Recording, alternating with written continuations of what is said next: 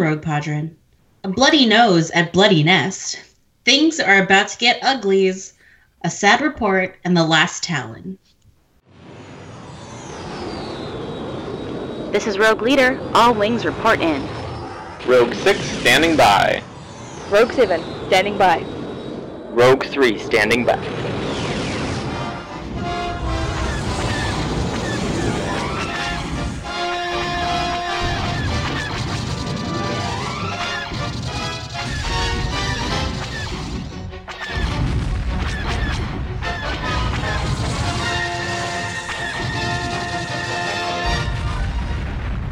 Listeners. Welcome to the latest episode of Rogue Podron.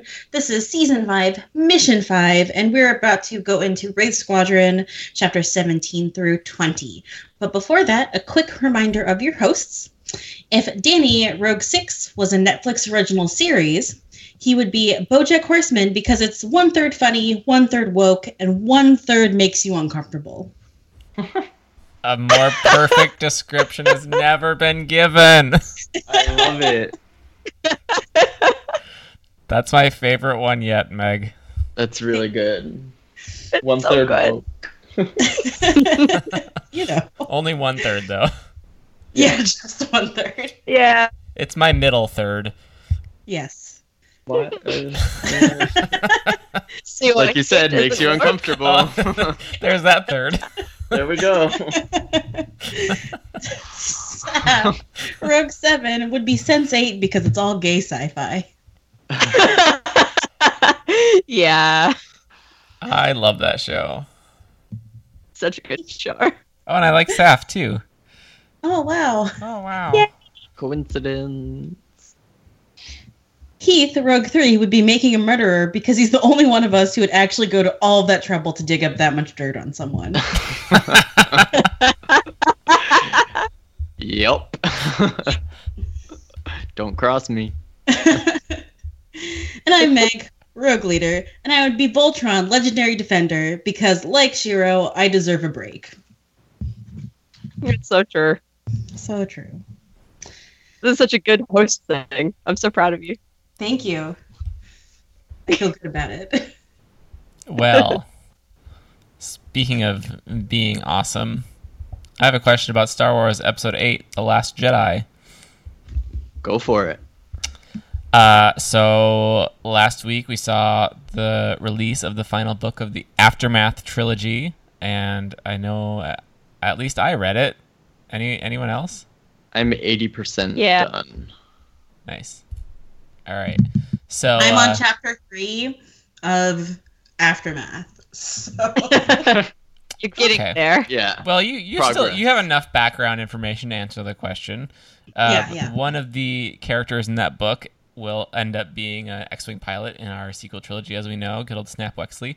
And so now that we've seen his story on Jakku, uh, I'm just curious, what do you think happened between then and well, really, the Force Awakens when we see him again, or I guess the Poe Dameron comic is when we see him again. But uh, what what happened between now and then to get him to where he was? What adventures do you think Snap has been up to? He dated a potential spy. I have zero reference on this. Yeah, Um, go on. The comic! the, ex- the, the photo comic! I don't even know Meg. what this is. Who's Snap? Sorry, Greg Grunberg. Like, I, know, I know who he is. He works at Yorktown doing security, but um, no, I don't. I don't know what happened to him in the last book of the Aftermath trilogy. Yeah, so I didn't.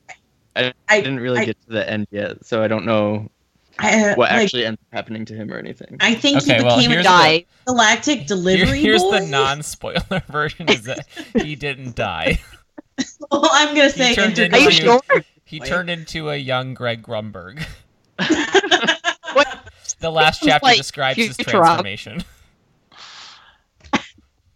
wow. I think he's just always been like that. Like, just been Greg Grunberg. Yeah, I definitely imagine Greg Grunberg when I'm reading the aftermath books now. Absolutely, yeah. I can't picture anybody else. Which is funny because Greg Grunberg is what, like in his 40s, and that's how I Yeah. picture him. not a teenager. Yeah. Steph, was it you who who was talking about that on Twitter and I photoshopped a baby with Greg Grunberg's head? I said he was born. I love it. Right. I love it. yeah. Wow. Um. Yeah, I'm not. I. Who knows what he did? Yeah, I feel like he. I don't know how to say this and sound nice about it, but I, feel like he kind of reminds me of some of the kids I knew from high school who just like went back to my hometown and have just like been chilling there.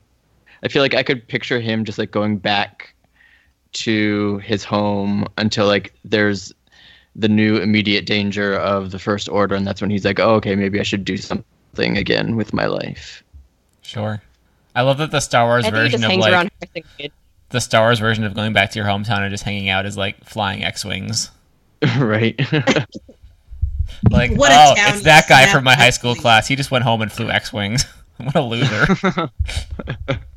Where is because he he's mentioned in is it Bloodline or Before the Awakening when he pops up again? I feel like he pops Uh, again. Like Bloodline? maybe, yeah. Was he like? Is he in the New Republic at that point? think so. So he's yeah, I think he was. He's like just always an Yeah. X-wing pilot. in the yeah. New Republic. He's just like always hanging around. Which, from what we've learned from Rogue Squadron, it's uh, pretty impressive that he's still alive after flying X-wings for that many years. Yeah. Well, I guess the New Republic didn't really have that many things to do once the Empire had like died off. I don't know. That's true. What do X-wing pilots do in non-wartime? They just fly they just for parade. they just keep the peace. I don't know. Hit unmarried people. I feel like they do all of the things that we mentioned during that one listener question we had about like the weird little contests that Bror and Corran would have. Oh yeah, oh, yeah, absolutely. constantly. That's just what they're doing the whole time. yeah. That kind of stuff. All right. Well, keep on keeping on, Snap. You sn- snap. Just be snap. Keep snapping. Keep snapping. okay.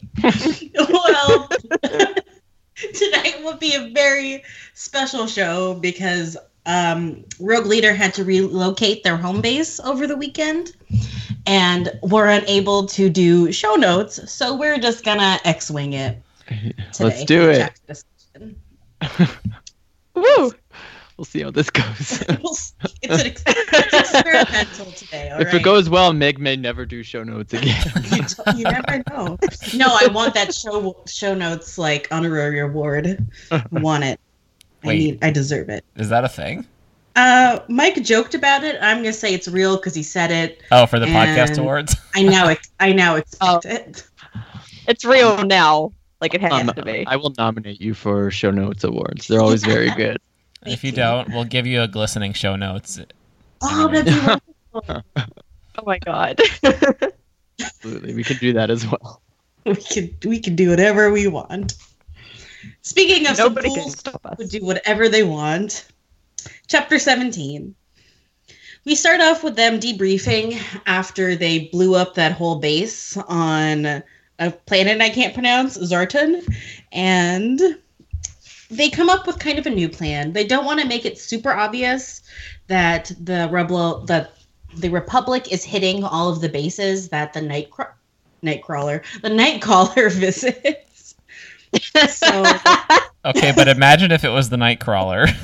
but imagine so much better that sounds way less like an escort service. Well, It's like a stalker now.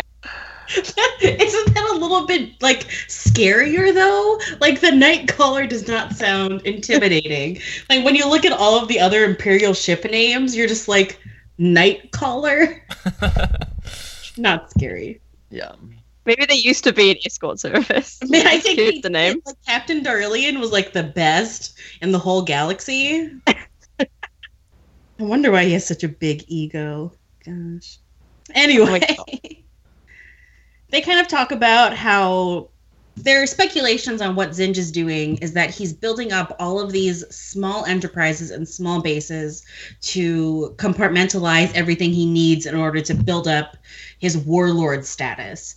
And Wedge remarks that basically they've switched roles where now what was the rebel alliance is the new republic and is legitimate government body and zsinj has all of these covert mobile hidden bases just like the rebels used to have and as an old man he reminisces about like oh the good old days. But he's so So happier with how it is now because they don't get you know turned in and tortured for being rebel alliance. Sorry, did you So just call 28 year old Wedge an old man? everybody else in this book does. Uh, It's very it's very strange because like I have to keep reminding myself that that he's 28 younger than me. Yeah, right. like i'm turning 30 Yeah. this wedge I'm Well- a 'Cause I dinosaur. keep I like keep by picturing him age, he's like, younger than 40-year-old you, Dude, yeah. but like emotional maturity. Wow, Danny, that's rude. Rude.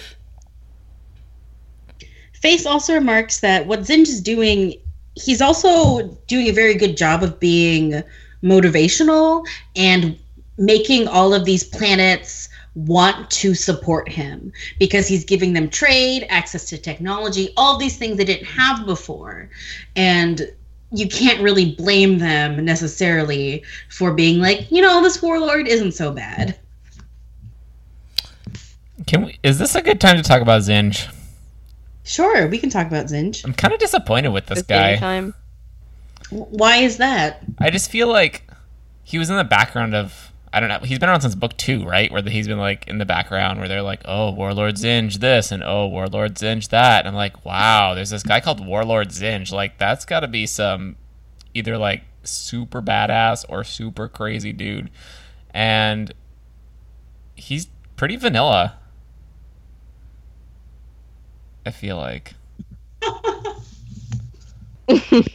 Like he's just a villain who wants power and there's nothing unique or special or interesting about him. I agree with you from what we know about Zsinj right now. Aha. So, Noted. so Yeah, like, I guess I feel like part of the problem is that we like now that he's the main villain of the book, we still haven't spent much time with him. Like Kirtan Yeah. Loor was boring, but we like at least understood what the stakes were. Whereas Warlord Zsinj, like we occasionally get a quick couple paragraphs, but then it's like all our time is spent with the wraiths. So I'm like, I don't, I don't un- quite understand or appreciate the threat that this guy poses at the moment. right, and it's usually Zsinj passing down orders and ribbing Trigit, right? You don't just mm-hmm. see him doing things by himself. So it'll develop. It'll develop. We still have two and a half more books to go. Okay. Yeah. So I guess Heath and Saf have nothing to say about Warlord Zsinj. I'm still just kind of laughing on my head about him being vanilla. What did you want him to be into, Danny? Did I use that? right? Doesn't that just mean super boring, or did I use that totally wrong? no, you're, you're right. No, You're right. I Yeah, just, you're right. I'm Okay. terrible. Okay. You're you're right. I'm trying to You're be right. hip, you just okay? on the wrong podcast. Trying to connect to our young correct. listeners, because apparently, You as a 28 year old, I'm just an old man over here. We're the worst. All right. So we also find out that there are a bunch of cells on some of these worlds that eg- are exactly the same as the ones in Binring's biomedical company that Piggy was raised and trapped in for all of his life. So there's definitely a hint of something going on there and it's setting us up for the future that okay something's something's going on that is maybe a little bit weirder or more unusual or more cruel than just building some tie fighters More piggies. yes we will get a lot more background on on route. Um, and I totally understand that you just said we should just have more piggies, and I missed it the first time. sure. Yes. Good. I'm excited about this idea of more like super intelligent Gamorreans. It's well, super intelligent races that aren't normally like that would be cool. Yes. Yeah. Yeah, can we get like into a super intelligent Rancor next? Oh my, Oh Yes. my god. Yes. And a bantha. And a bantha. Yes, Bantha pilot. And a giant X-wing. A bantha Uh, pilot. I want a bantha pilot. Sarlacc pilot. Where would you put the Sarlacc? what if what if all Sarlaccs are pilots and their X-wings are just buried? What if the X-wings are the planets? Oh, oh, what if they are piloting the planets and that determines their orbits? I think we've Wow. worked, worked it out. Yes, We've done it. We've cracked the case. Crack the code. I love conspiracy theories. oh my gosh. Well, that's amazing. Sorry, now I'm looking through the book. Okay, so the New Republic, their Wedge and crew are going to do things a little bit differently. They need to have more space in between when someone from the Nightcaller visits and from when things blow up on the planet. So they're now working with the Elder Kraken and Alliance Intelligence to place teams on all these planets that are on their uh, meeting runs. And so the race will go and see them and check out the facilities and get whatever intel they can. And a couple, they'll wait a couple days to have um, the Elder Kraken's covert teams do some research. And then a couple days after that, go ahead and blow something up if they want to. So it's less obvious that no one that no one will think that the sabotage is coming from the Nightcaller, but just from someone tailing the Nightcaller, which is the whole point. We then go to a couple days later, and they're back in the Sims doing their X-wing piloty things, and Tyria is getting a little bit better at piloting, but she's trying really hard, and this is just a feel-good little thing where we find out that the modifications that Face made to Vape was literally making him a cooler so they could have some beer after their sim runs. So good. I I am determined that he is an Australian now because that is 100% a thing an Australian would do. is some Foster. Yes, like the first thing they would do is be like, we got to make beer come out of this thing. Kind of makes beer come out of this droid. I did. I did not love that moment. You're not Australian. Yeah. I guess I'm not very Australian. Just- it felt like a Bud Light commercial. I don't know. I It hated absolutely it. was. I hated it. Yes. So the X-wings, not the X-wing. So the Nightcaller is going to another planet, but it does. It's not really a planet. It's just a system that has a number designation M two three nine eight, and it's just some blank space out there. But they do pick up on some comm signals of some what I imagine are kind of like honky tonk folks talking back to each other, and they're at first they're kind Truckers in Yeah. space. they pick up on these very mundane transmissions from each other, tell asking like, haha, it's cold out here, you know, shut up, and all these other super unprofessional whatever's going on. But the night caller goes in anyway. And I love that image of just like common folk star pilots with their right like the equivalent of semi trucks just like doing their late night shifts to haul things from planet to planet. It's true. They make contact, and the base is called Bloody Ne- uh, uh, yeah, Blood Blood Nest. Oh, that's cool. It's called Blood Nest.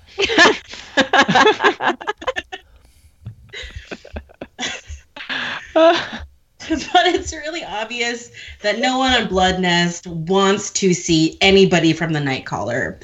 And in fact, they ordered the Nightcaller not to show their face around here anymore.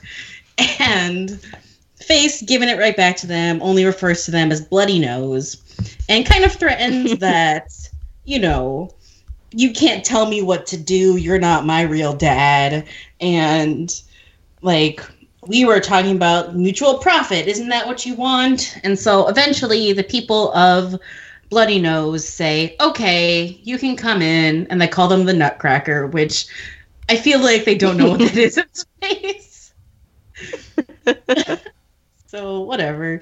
But they go ahead and head toward their little home and beacon to have a meal and chat.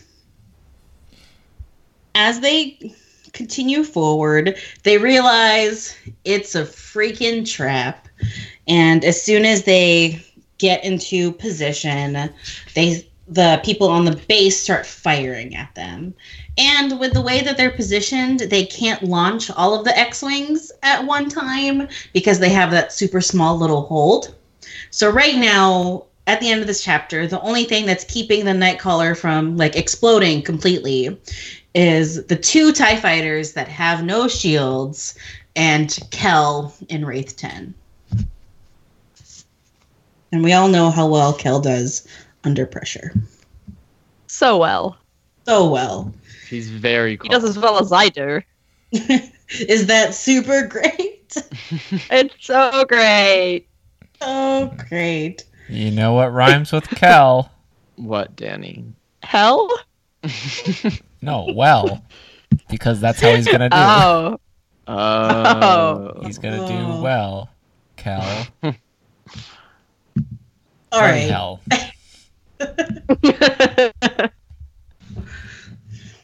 Well, the Heyo. Wraiths slowly start emerging from the night Nightcaller and go ahead and start dogfighting with some ships that are showing up. And we find out that they're uglies. And uglies are basically snub fighters, but they're cobbled together from pieces of whatever they find. So they can have, you know, the TIE fighter eyeballs, but with X Wing whatever's on them. And they just look dumb and don't really operate that well, but they're cheap to make. And it's kind of a staple of like the pirates, the space pirates, the bad ones, I guess. So basically, like a kid took a bunch of his Star Wars Lego sets and just like And just mixed and matched them. matched them. Yeah. Sid from Toy Story. Ugh. just like Sid from Toy Story. He's the kind of person who would fly an ugly and be in the situation. He is one of the worst Disney villains. I hate him so much. He's Yeah. is. I think, yeah, anyone who collects toys probably finds him to be like just absolutely repulsive.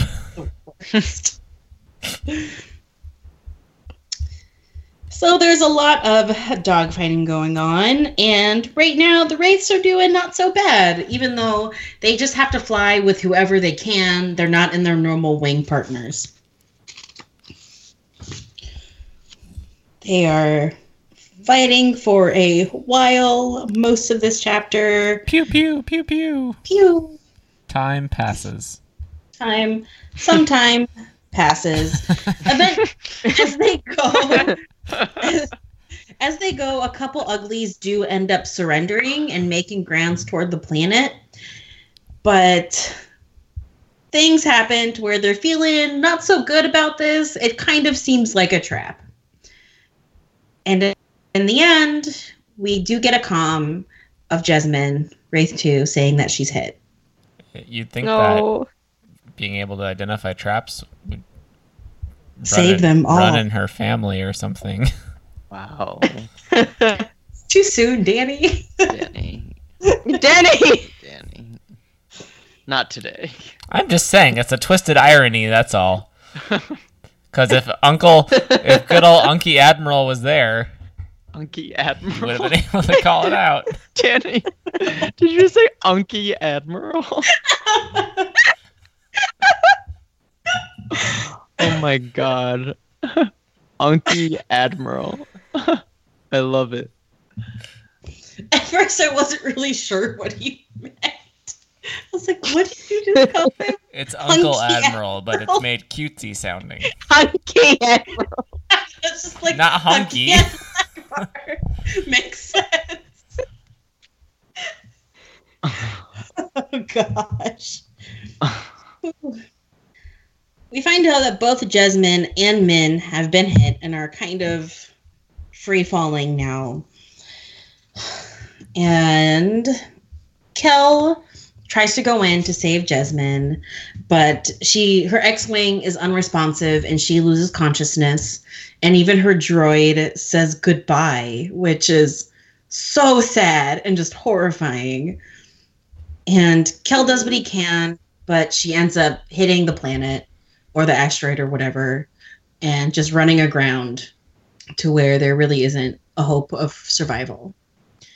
Myn, on the other hand, does pull through and they do manage to take him back to base. These books are way more harsh when they kill people. Sure are.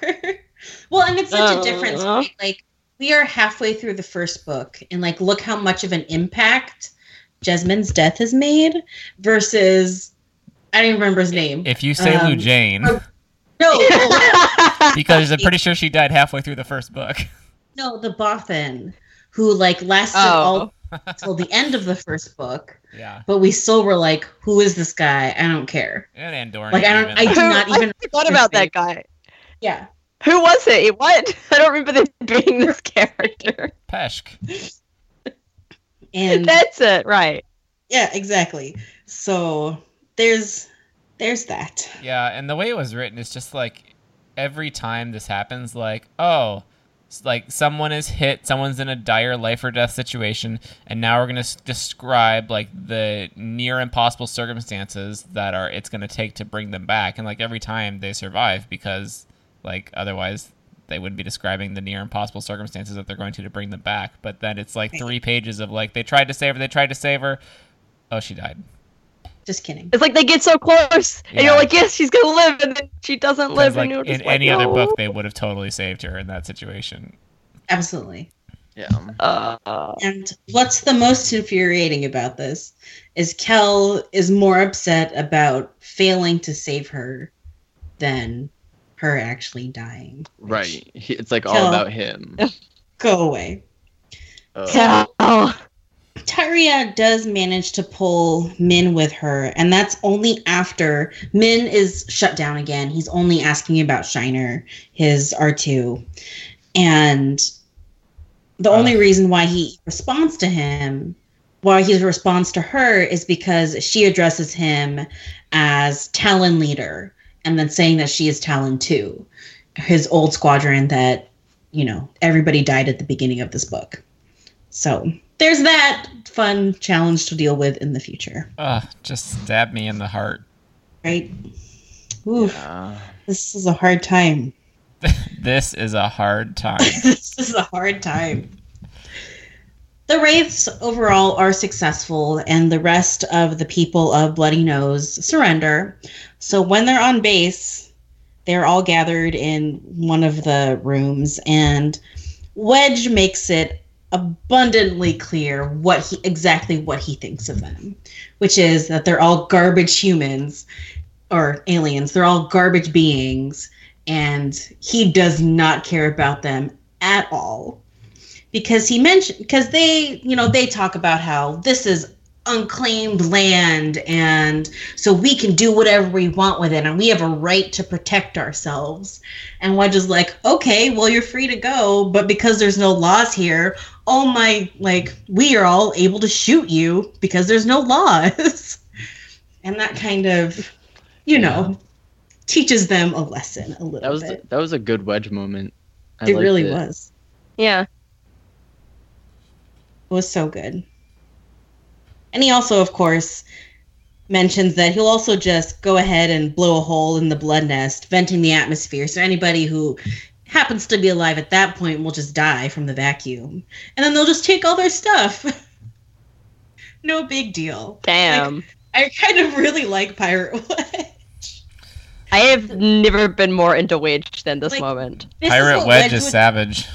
Yeah, this is what Wedge would be like if he went to work for Booster Terrik rather than joining the Republic. That's what would have happened. Yeah. Yeah. I'm into it. Right? Super into it. And so then he mentions that if anyone might be interested in bartering their way off the planet for transportation, that you know they better think of something good to offer him because he's they're gonna take all their stuff anyway. So it better be some dang good intel about Zsinj and Trigit and whatever's going on out here, and that because they ended up killing one of his pilots, he's going to be extremely hard to please. So, Wedge is just, whew, gotta fan myself after that part. Right? Yeah, same. Same. You can't just say same to your own statement. Yeah, Don't tell me what to do. You're not my real dad. We have sh- no I mean, shout outs you are this week. Leader, Meg does what she wants. Yep, exactly. So, in beginning of chapter 19, everyone's back on the night caller, and Kell, we find out Kell's in sick bay due to violent nausea. The worst kind of nausea.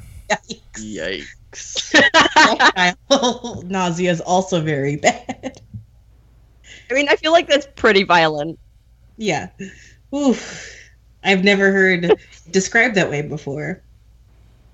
And Mm. that also the Phanan mentions that Myn does have a concussion, but he's off just sleeping it off, which sounds like not the correct thing to do to a No, concussion. y- right? Aren't you supposed to not sleep when you have a concussion? I learned that from 10 Things I Hate About You. Yeah, you're supposed to keep them awake. so, It's like the He's just- first thing you Oh, ever learn about a concussion. sleeping it off. I mean, they never said that Phanan was like the best doctor. He just did medical stuff sometimes. right. I guess.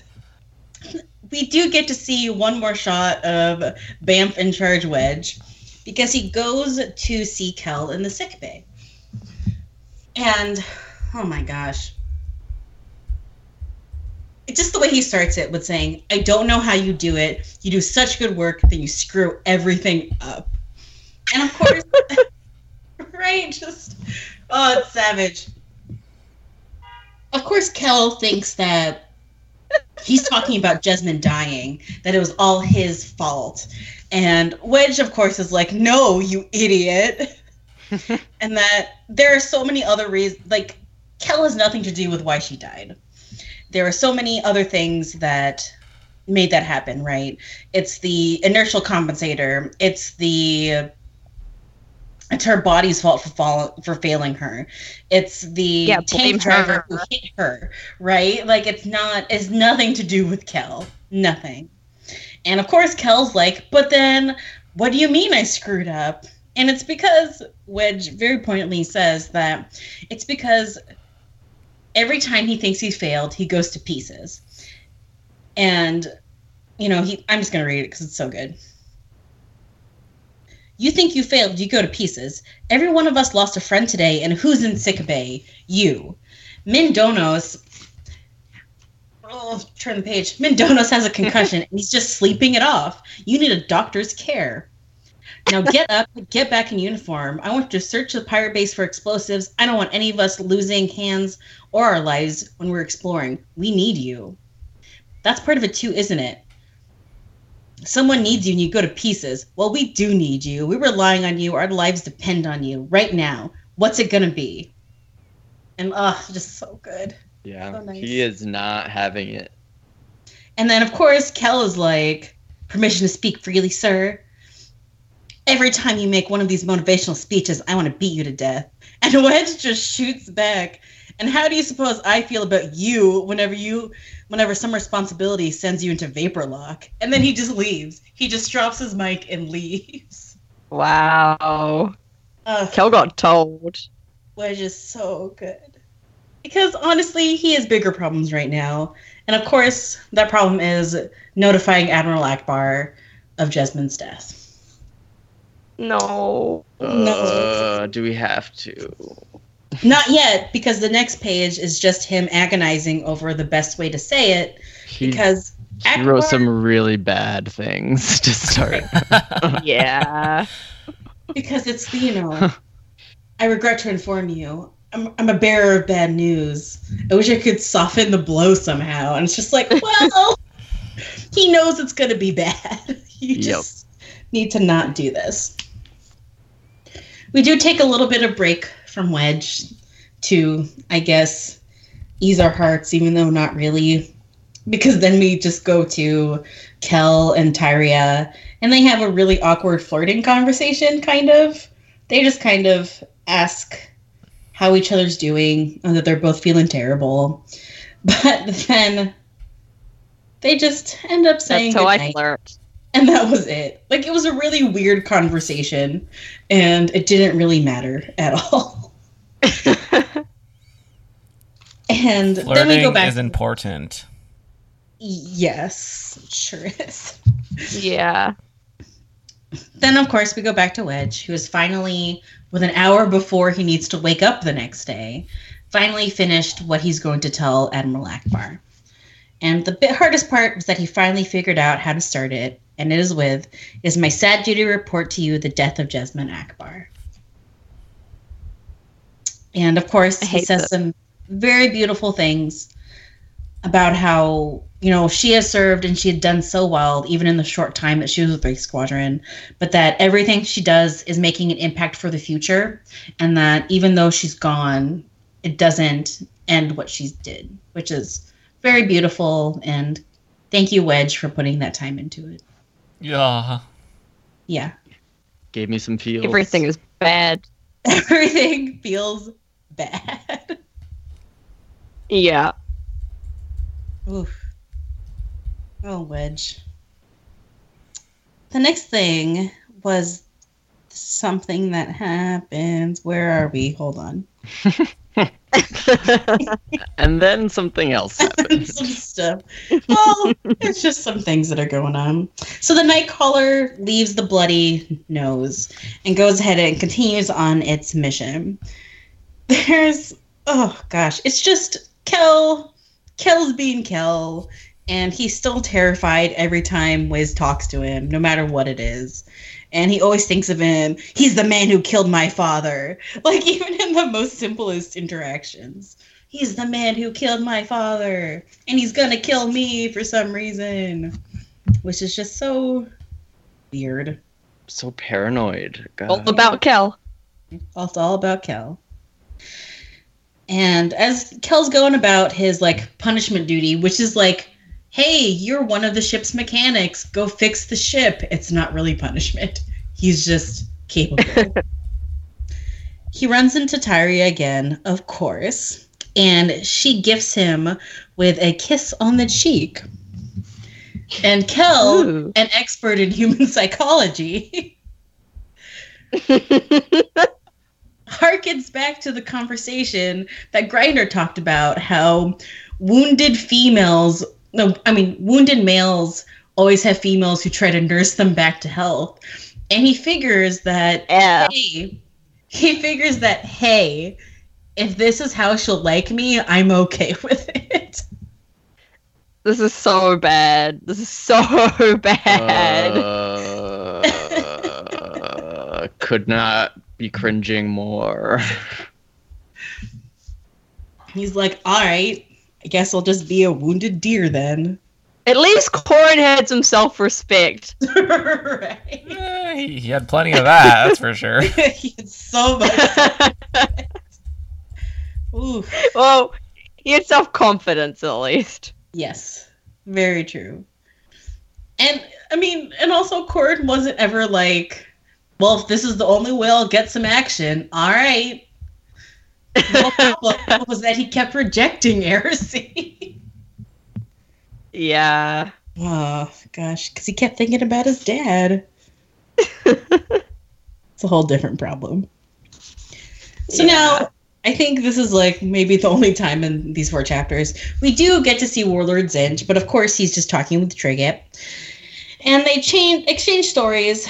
Zsinj tells them about how the night caller is definitely being tailed and about how all the stops that it's making are being targeted by alliance people and sabotaged.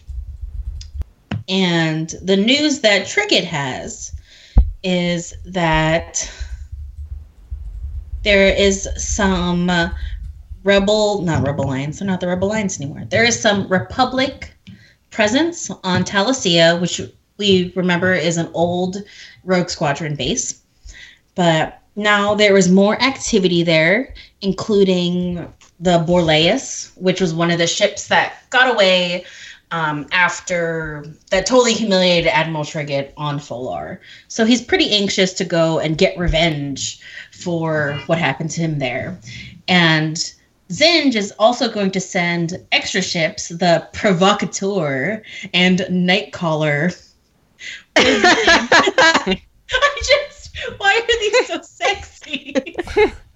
What a good duo. Uh, it's so good. and the Constrictor, which I don't even want to talk about right now. Nope. I imagine these were all named by Orson Krennic back during his party days. oh my gosh. He's like, well, if I can't open any nightclubs, I'm just gonna call these what I want. Oh, so Admiral Trigit is going to be assisted by the Provocateur, Nightcaller, and Constrictor to take out Folor Base. Of course, they don't know that the Nightcaller is being crewed entirely by the Rebel, the New Republic, so that will be a surprise for later. Kell then is doing his repairs and he overhears a conversation between Wedge and Wes. It's obvious then that they both know Myn's coma, basically comatose state, where he's eating things and he'll drink things, but only if you like put them in his hand and he's not responding to anybody. And after Wedge leaves, Kell jumps down from his hiding place like a super creep and scares the bejesus out of Wes. And he's just so shocked that they're just letting they're covering up for Myn. That it's okay that Myn is suffering right now and they're trying to like make him better. He just can't understand that why why it's okay with Wes because for whatever reason Kell always thought that if you screw up once in front of Wes Janson, he was just going to straight up murder you. and from what we all know of Wes, he is like the last person right. Yeah. who would do this. Not Yeah. at all. oh my Every- gosh. everyone is so dramatic. so dramatic. and as he says, like Wes finally realizes what Kell, what the heck Kell's talking about, and he's like, "No, you dummy! Why would why would you think that?" And Kell goes that, "Well, you're always the man who killed my father, but now I don't think that you're, I guess, an unfair murderer." I don't know. It's very confusing. Kell because a of this weird one interaction. yeah, because of overhearing this conversation where he just didn't straight up murder Myn for being troubled. And we also get to find out some really cool nicknames that Kell gave him as a child, which was Janson the Killer, Janson the Lurker, which where did that even come from? Oh my god. Kell needs a therapist. Hardcore. like ASAP. Yeah. right? yeah. How'd you even Like, get I'm glad Star- that he forgave Wes, but I am not going to go ahead and call that story th- thread tied up just yet. No. it's gonna keep coming back. It's I sure. think. Wow. And then after Yeah. this like super non-apology, Kell just like squats and jumps back up into the air vents. That was so weird. that was so weird. Why? Why is he like this? and Wes is just like, what the heck just Right. He he kept like waiting for him to reappear, thinking like, okay, this conversation is like maybe not over, but He's gonna he murder. literally just like ran away. Right? Like if anyone's afraid of getting murdered, it should be Wes. yeah. So weird. So weird. Gosh, at least like I could understand Corran Horn when he was doing stuff. This I do not get. I do not understand. I don't understand Cal at all. Oh gosh. So for some more super fun times, the next chapter starts off with Myn, who is basically back in that squad run where, you know, his whole team died. So that's super great. Yay. Yay. So they're talking to each other, and basically, the other pilots that he hears are telling him that he needs to survive, that he needs to live, and that they don't, you know, blame him and they want him to like keep going.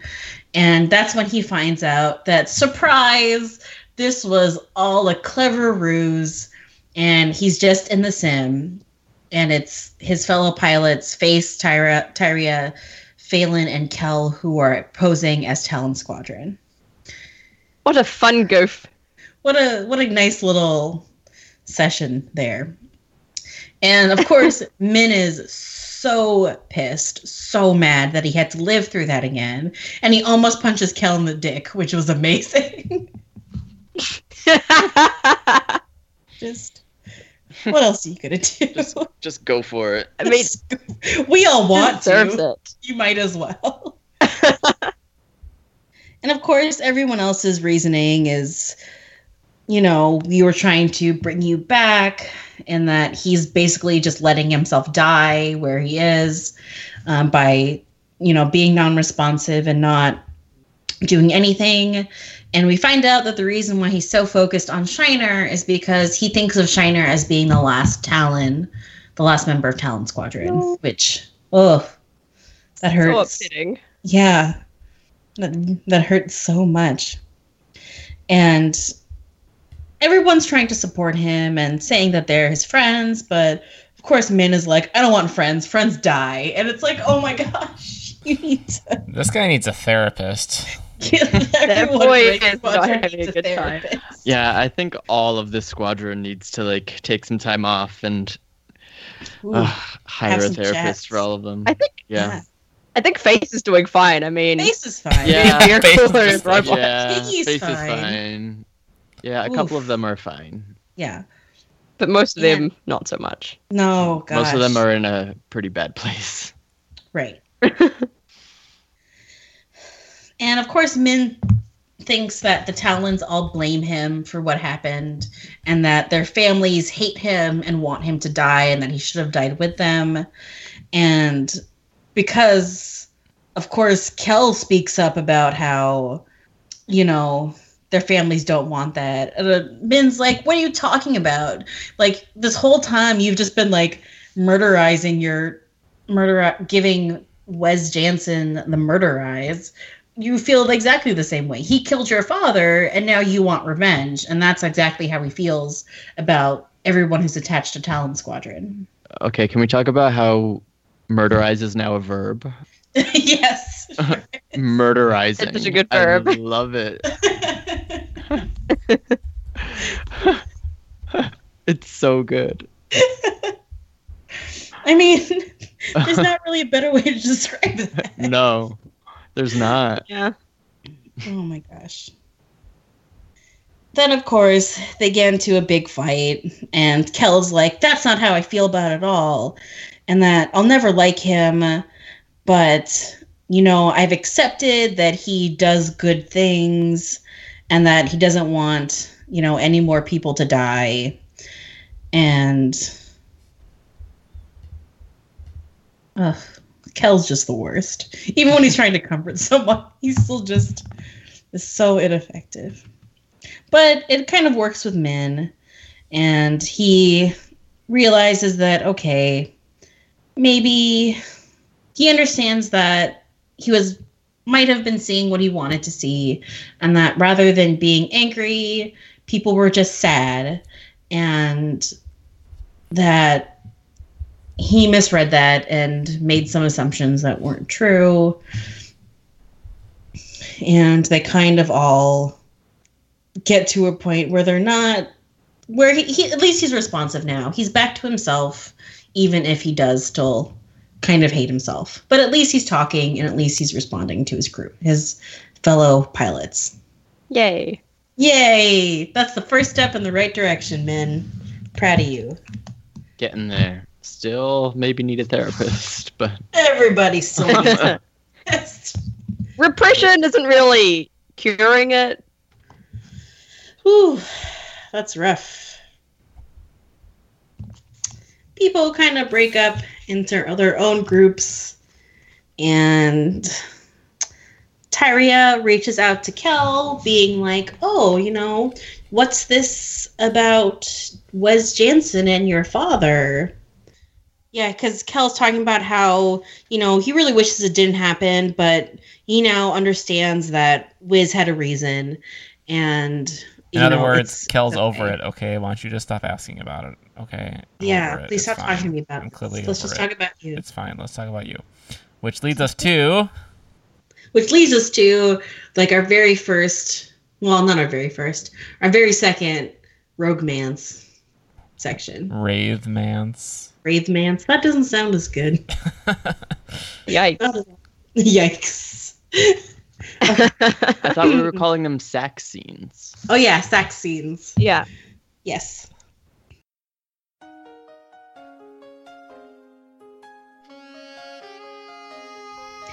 You remember a while back when I told you I loved you, and you told me it was just a puddle on the floor, and then you put my face into that puddle? oh my god. Okay, What? wait. Yeah, can we? we have to pause and discuss this. I think because what? You're not like a dog who peed on the floor and then like what, rubbed his face in it to look, teach him better. People do that? People do that. Does that work? no, No. Oh. No, never. No. You're giving me, filling me with so much hope. No, don't do it. Don't do Don't it. do it. No, I Don't know do that's it. Terrible. Uh, okay, carry on. I just had to highlight the absurdity of that quote. Oh, Cal.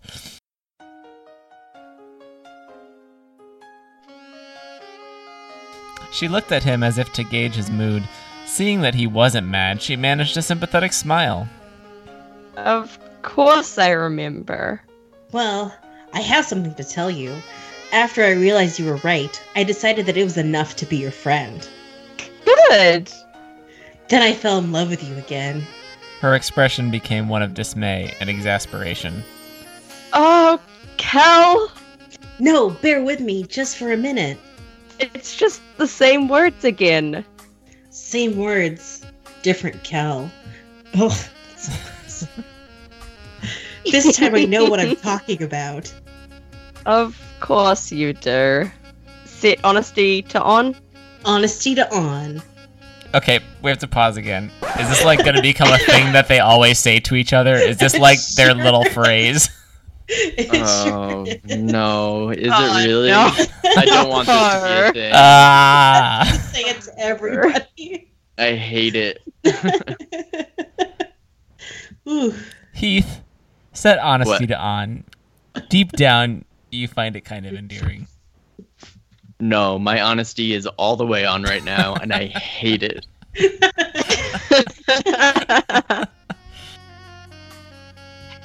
How much time did you spend thinking about me today? Every chance I got. Every chance I had when Commander Antilles and Janson weren't working on me. Were working me. Ooh. What? they were what here? Oops. oh my gosh. This is the worst. Okay. But in how many of those little fantasies of yours was I wearing any clothes? he snorted in amusement. Lots of them. Most of them. I The didn't word. hear. I did not hear snort in amusement though. Oh you gotta go back. He snorted in amusement.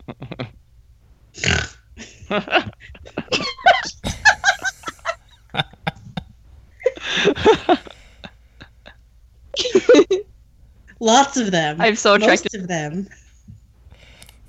The words, the truth, came easily to him. I saw us together in quiet times when the war with the last bits of the Empire was over and we could argue and be confused about what to do next, deciding things together. I saw myself presenting you to my family, that's weird, and saw them making a place in their lives and hearts for you. He saw distress in her expression, but pressed on anyway. I saw a hundred ways for our lives together to be. And the only thing that made me sad was what that we couldn't explore all of them.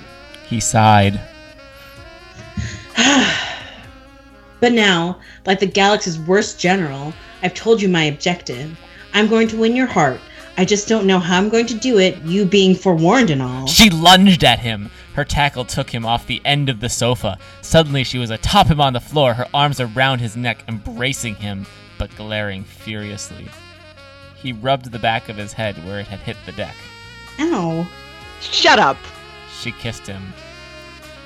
That went on What? a while and felt better than a three day bender on Churban Brandy.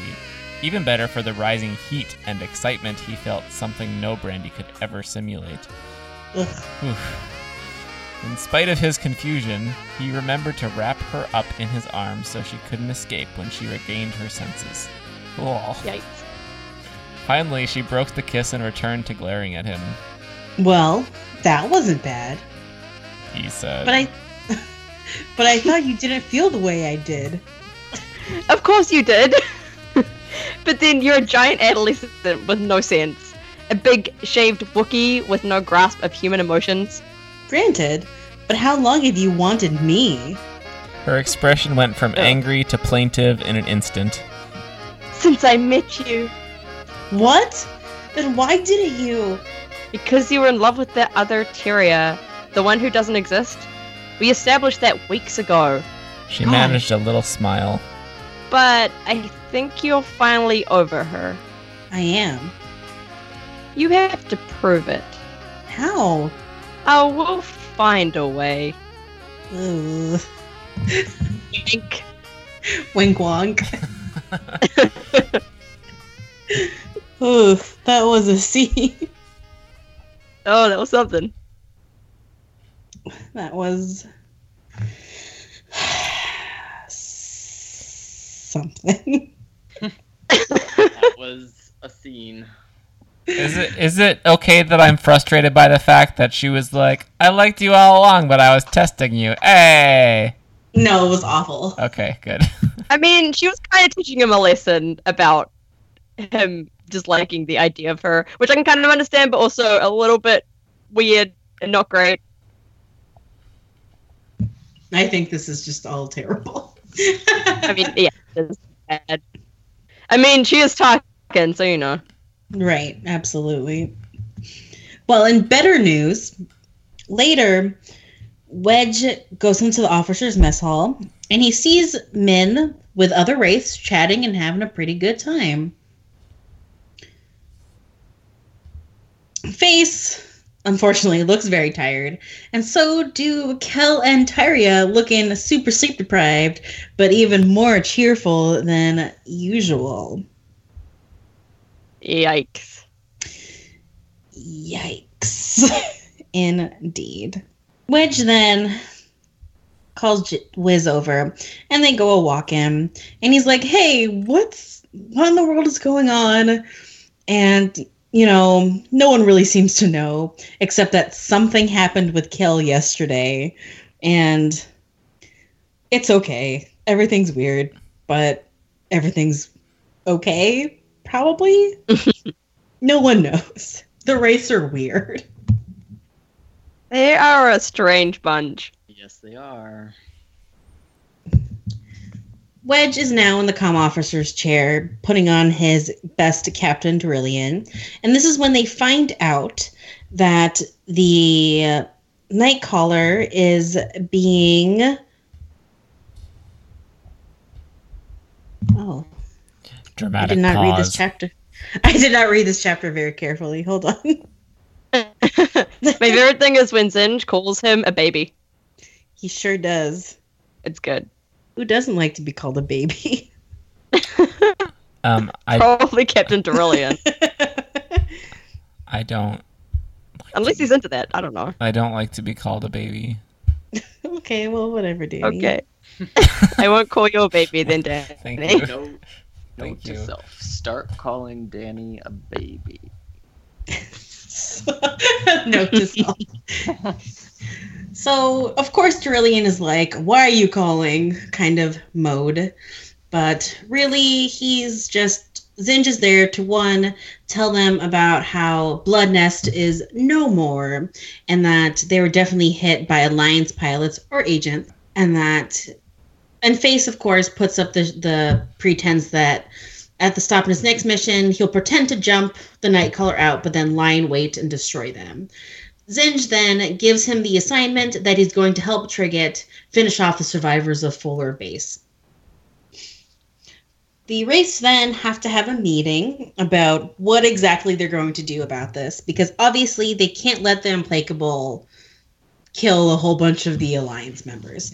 But the soon as they deploy their fighters, it's going to be really obvious that the Nightcaller is no longer in alignment with Zsinj. Eventually, they come up with the idea that I am reading over right now. that they meet up with some a pirate group um, the with the ship the Hawkbat, and that they end up. Well, this is so weird. Oh, I don't know. Some stuff happens. It doesn't really come to fruition yet. We'll find out in the next chapter. Oof. They're gonna like plant a virus or something, right? Isn't that always the answer? I mean, not for the good guys last time. Oh gosh, Krytos Trap. That guys did. That is what they did on Independence Day, though. So, oh yeah. so they're going to rendezvous with the supply ship, the Hawkbat, which better name than any of the other ships so far. And they feel like they're going to be okay with the Hawkbat. Yeah, they're getting some contaminants to like get the ship contaminated from a hospital, so they're going to do a hospital heist, which seems not so good. Yeah, But- that seems not ideal. Right. It's basically so they can avoid meeting the people in the Hawkbat to person and just do a rendezvous for the supplies, but not mm-hmm. actually cross paths. And the smart. end, I feel like I feel like if they cross paths, they might give themselves away. just maybe, Maybe. just because like everybody knows what Wedge looks like and all. And of course, Wedge tells them to go get some rest, and everybody laughs, and it doesn't make any sense. That This end. is some weird chapter. It is like Wedge does not want to know what's going on right now. Yeah, that ending was really odd. It was. It made me really uncomfortable. It was really awkward. Yeah. It made Wedge really uncomfortable, to be honest. I did not like it. I think Wedge was like he when he was like looking after the rogues, it was like a bunch of young uni students, right? He just picked up a group of toddlers at this time. Toddlers who need therapists. Yeah, He needs basically. That's basically what the Wraiths are. Yeah, Toddlers who need therapy. he needs to make Yep. sure if they go out for like walks that he has that rope that everybody can hold on to, so no one oh gets. oh my lost. god. he has like those monkey backpacks that are actually a leash. I had a leash backpack. Let's not talk. I They- hope there's they- fan art somewhere of the wraiths walking with one of those ropes. And if there's oh not, god. listeners, there's a challenge for you. He would be very cute. We would love it. Speaking of cute, let's talk listener questions. Last week we asked you what distant Ackbar relative are you hoping to meet in a future X-wing book? Oh, why did we do that? This is bad time. Yeah, Meg, this was cruel. Or Meg, did you come up with that question? Or did we come up with it on the fly last week? You came up with that question. Oh, okay. like How could you? Way I to didn't pass do the buck. Heath. I I totally forgot how we came up with it. I thought this was a Meg question, and as I was copying the answers in, I was like, Meg, this was so mean. it was not me. It was not me. You still let us do it. Absolutely. Yeah. Yeah. she knew what was coming. Um, we got an email response from Sydney. Um, Yay, send us more emails. We checked them. yeah. So yeah, Now. Yeah. Sydney Sydney sent this email to the regular Far Far Away radio email, which reminded me that we have an email address that I haven't checked in a while. So sorry to everybody who had submitted some answers to that email account. I saw them today. and We're gonna do Oh, a quick bitter. training session on email forwarding after this. I'll be writing you all back today to say thank you. But Sydney emailed us this week, so it's relevant, so I'll read it. She said, Hey guys, the long lost Ackbar relation I want to see goes something like this. After weeks of debating with with himself, Wedge finally pulls together the courage to ask Ackbar out. Oh, Oh, interesting. Already into it. Already this is into going in unexpected places already. really? This is This is Yeah, I mean, pretty rogue potty, actually. yeah, this, this is pretty typical of Rogue Pod. You're right. Right as he holds out his carefully crafted bouquet of seaweed, he comes face to face with Ackbar's husband, who'd been captured by Imperials and long thought dead. From here on, from here on out, Wedge hunts down and kills missing spouses before he places his restaurant reservation. Oh, no. Uh, What a Sydney, great supervillain. That was so good. Oh my god. I also love the um, bouquet of seaweed. It's a really nice touch. it's the Cole said, Uncle Irakbar, who is comedic yet wise, and his nephew and Zuckbar, who has a nasty space burn scar Okay. around one of his eye stalks. Okay, so someone has not watched Avatar: The Last Airbender. So let's try that again. I believe this is to be pronounced Uncle Irokbar Okay. and nephew Zookbar. Okay. Okay. You're so furious. Yeah, Danny got like offended about that. Wow. You want to take the rest of them, Danny, in case there are any other references? I just wanted to make sure we gave Cole's answer justice. That's all. I apologize, Cole. I mean, we do get yelled at for saying names wrong, so maybe we would have gotten That's true. at for You're that. right. Actually, that's kind of our thing. Our thing is mispronouncing everything. Jay said cousin Gilbert Ackbar, who is a Trappist monk and schoolteacher exploring the profound currents of religion. He's a Jesus fish. That's really What? funny. You know those Jesus fish that people put on their cards? That's amazing. Oh, oh. No, Do I don't have know religion those. in New Zealand. I mean, yeah, but apparently not religious fish. yeah. That's fair, I guess. Our fish in America are religious too. Everything here is. That sounds right. Nancy said his adopted son, his adopted son Aquaman, as played by yes. Jason. Uh, yeah. Yes. I like it. I like it.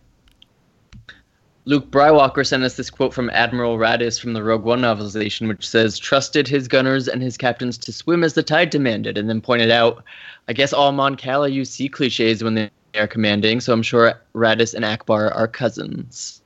What else would they Oh. use? Wow, what a generalization. the Cliche, these C cliches. Like it. Snoke said, Myself. Ugh, Not quite. why? Nick said Nick had a few good answers. Um, first up was his uncle Jim Ackbar. Just your good old Uncle Jim. then Nick said a time traveling older Ackbar out to kill him for some reason, who turns out to be a future version of the Admiral himself. So a bit of a time paradox there. Oh. And Let's not then to Looper. right. Never actually watched Looper. I mean, that is basically Looper. Okay, cool. And then I really like this last answer from Nick. His annoyed older brother, whose first name is literally Admiral. Wouldn't, wouldn't you be so mad? I would be so mad. Especially if he like always just stayed a lieutenant. Like, oh, there's there's Lieutenant Admiral Ackbar with Admiral Admiral Ackbar. Uh, it would make me so mad. Mostly at my parents for naming me Ad. Admiral, right? Ooh, talk about setting some expectations. Right? I mean, they they named their other kid GL, so it's not like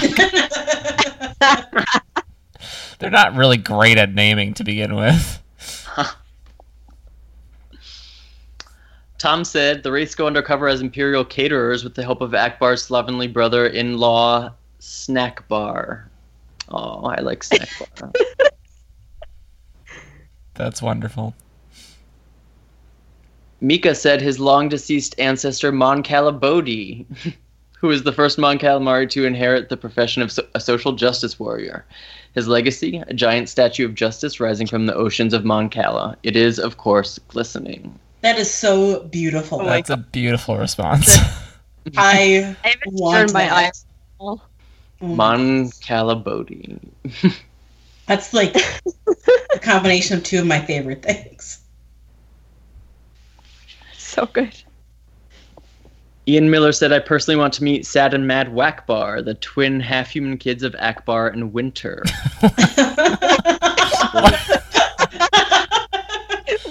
Why are their names Amazing. sad and mad? I don't know. I. Tycho, this. Tycho would like a word, Ian. Tango and Wedge would have some words about this. Raising Fangirl said, Ackbar's long lost twin, who's a famous swimsuit model known for his glistening pectoral fin. Amazing. so good. And finally, News of the Galaxy said Admiral Snack Bar, his weird cousin who runs a food truck called Admiral Snack Bar's World Wraps. Tagline: It's a wrap. But I- Oh my god. What if like that's who Admiral Ackbar got to cater like all of the New Republic functions? and they're like, like, Ackbar, you need to stop. Right. You need to stop. They stop. like had an exclusive contract with Snack. We're getting Well- real sick of the seaweed wraps, good. Admiral. Super. Um, Some of us don't eat fish. Bodhi nomination. I'm gonna say Nika. Nika. Oh, I'm gonna say Sydney. yeah. Bodhi I'm gonna say Mika Ensign. They're so Nika's good. They're really both good. so good. They're both so good in different Yeah. ways. Yeah. They were both really One for each. Yeah. They're both very catered to us too. Absolutely. Catered by Snack Bar. no. Uh, I think a slightly smaller glistening Bodhi should go to Nick because I just really like the older brother Admiral Ackbar. Yeah, I agree. yeah. Yep. Yeah. Yes. Agreed. And for this week's question, what unnecessary modifications would you make to your astromech unit, like Vape's beer cooler? I'd add, add a reading lamp. Oh my god. That's weird. I would add a hot cocoa machine. Oh, nice. Yeah. Because space gets cold. Good. Good. Yeah. Yeah, I think like a snack compartment would be good. And like every time I reach for a snack, it gives me a wrap and says, "It's a wrap." I want a nacho bar. Just a full blown nacho bar. You like pull it out and it's like an nacho bar. That's a little amazing. Nacho bar though. I'm into it. Yeah. Oh Just my so- something that like constantly heats up your queso. So it's always And then I would I would name my droid Nacho, and then when anyone touches, it, I'd be like, "No, Oh, a nacho droid. oh my gosh. Well, that's beautiful. I love that three out of our four answers were food related. We're hungry. right now." Okay. Yeah. So if you have an answer to our question this week, hit us up at Rogue Podron on Twitter. You can find us on our website, roguepodron.tumblr.com. We have an email that we will check now, which is roguepodron at gmail.com. You can subscribe to us via the Far Far Away radio feed on iTunes, Stitcher, Feedburner, or Google Play.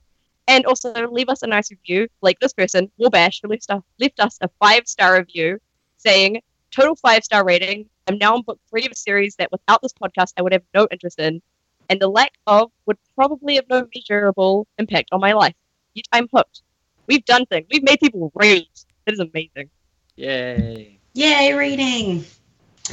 Speaking of reading, next time, X Wing Wraith Squadron, chapters 21 through 24. And with that, this is Rogue Podron finally signing off. Hash out. Pew.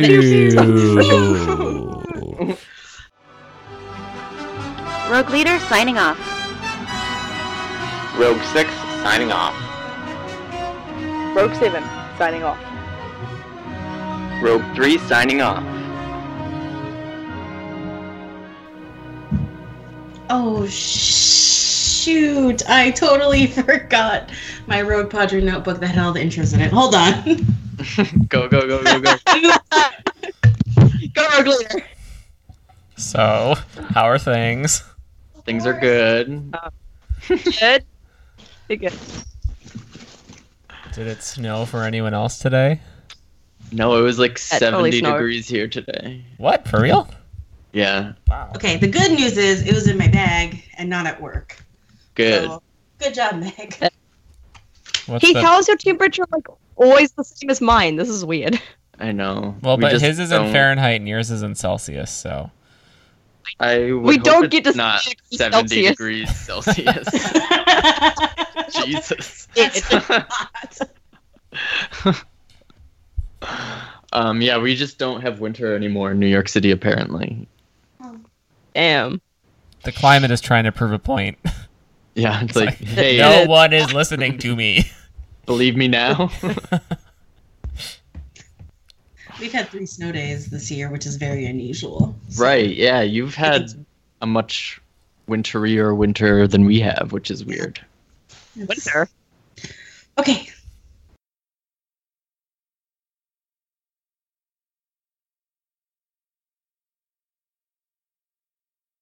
Um, so smaller. Heath, you're a hot mess right now. Yeah, you're hella breaking up. Cool. I am. Yeah. Eh, I I wasn't saying anything.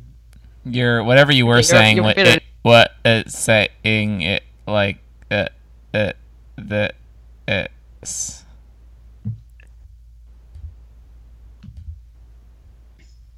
Did he die?